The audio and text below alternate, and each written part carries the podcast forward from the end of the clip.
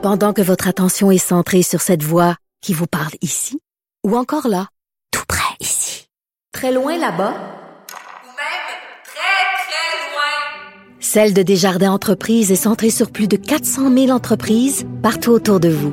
Depuis plus de 120 ans, nos équipes dédiées accompagnent les entrepreneurs d'ici à chaque étape pour qu'ils puissent rester centrés sur ce qui compte, la croissance de leur entreprise. Radio. Sophie Durocher.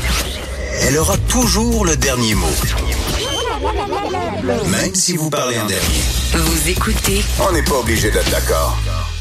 Dimanche 1er décembre, ça va être la journée mondiale de lutte de lutte pardon contre le sida. On en parle avec le docteur Régent Thomas qui est fondateur et directeur général de la clinique médicale actuelle. Bonjour Régent, comment vas-tu?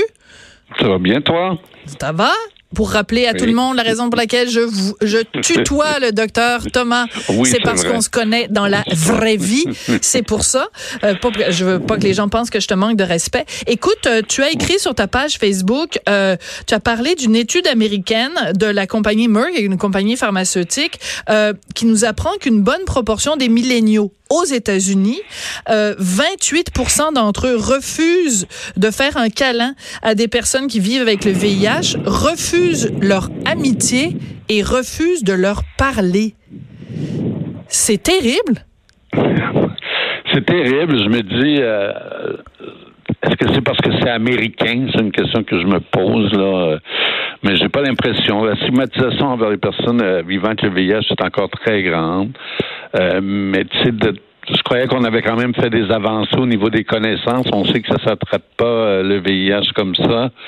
Euh, c'est très dur, hein, ce genre de. Ah, pour ça les frappe. personnes vivant avec le VIH, c'est très très dur. Oui, parce que toi, Euh, tu de les côtoies. Toi, tu Oui. les côtoies, bien sûr, au jour le jour, euh, quasiment euh, 7 jours sur 7, 24, 24. Là.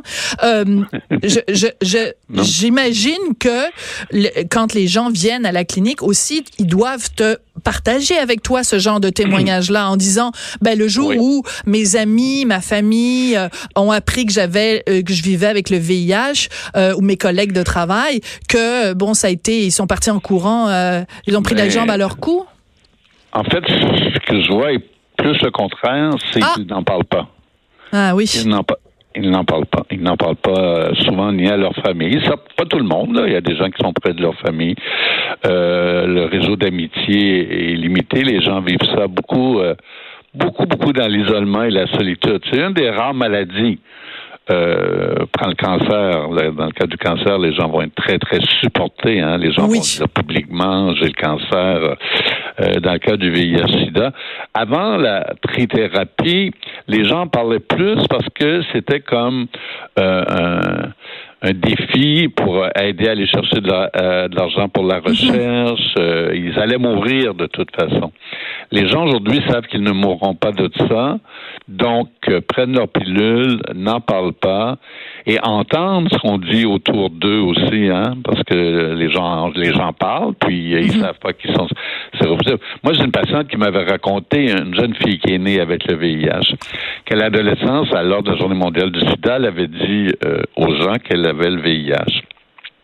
Puis à la fin de, de, de, la conférence ou de l'avant-midi, elle, elle a, elle a dû changer d'idée, puis elle a dit que c'était euh, Une blague? une farce qu'elle a, ouais, une blague parce que c'était trop euh, révoltant les commentaires qu'elle entendait. T'es pas sérieux. Oui, oui. Donc, euh, c'est ça. C'est vécu beaucoup dans, dans, euh, dans l'isolement. Et tout ça nuit. euh, on vient d'avoir un rapport sur le sida aujourd'hui de, de, de Montréal, du Québec, qui vient de sortir il, y a, il y a cinq minutes. OK, ben raconte. Les- Oui. Ben, c'est un peu décourageant parce que tout ça, la stigmatisation, nuit à, à la lutte au VIH, Ben, c'est nuit, sûr. euh, décourage les gens d'aller passer des tests. Dans les, il y a eu quand même euh, près de 700 cas de nouveaux cas de VIH au Québec. La moitié sont des nouveaux cas, l'autre sont des nouveaux diagnostics. C'est énorme. Ça ne baisse pas depuis la, 10 ans. D'accord. Attends, juste Euh, deux secondes, euh, Régent, juste pour être clair. Tu dis Ouais. 700 nouveaux cas au Québec, quoi, dans la dernière année? Oui. Dans la dernière année, 700. Mais c'est énorme. C'est le, exact, c'est 671. Euh, bon, là-dedans, il y a des diagnostics qui peuvent être plus anciens, mais c'est 671 nouveaux diagnostics. Oui, c'est énorme. C'est la, la même chose que regarde, c'est toutes les années. C'est depuis 2006, c'est pareil. Et, et pire, pire encore pire, c'est 67,5% des gens diagnostiqués n'avaient jamais passé de test VIH de leur vie, et 25 des gens, leur système immunitaire est déjà très effondré. Ah Donc, oui. Ils sont, infectés, ils sont infectés depuis 5 à 10 ans. Donc, ça veut dire qu'ils ont trop attendu. Oui. Parce que si Trop ça avait été pris plus tôt et donc diagnostiqué plus tôt, ça aurait été Alors, traité plus tôt. pas. Voilà. Oui, alors c'était. Oui, puis c'est ça l'objectif maintenant. Je- euh, nous, je regarde à l'actuel, il y a 10 ans, il y a à peu près seulement 30% des gens qui se faisaient traiter la première année. On avait des moins bons médicaments, euh, on n'était pas sûr qu'il fallait traiter tôt. Maintenant, on est rendu. Alors, imagine-toi, les gens pendant 10 ans étaient infectieux.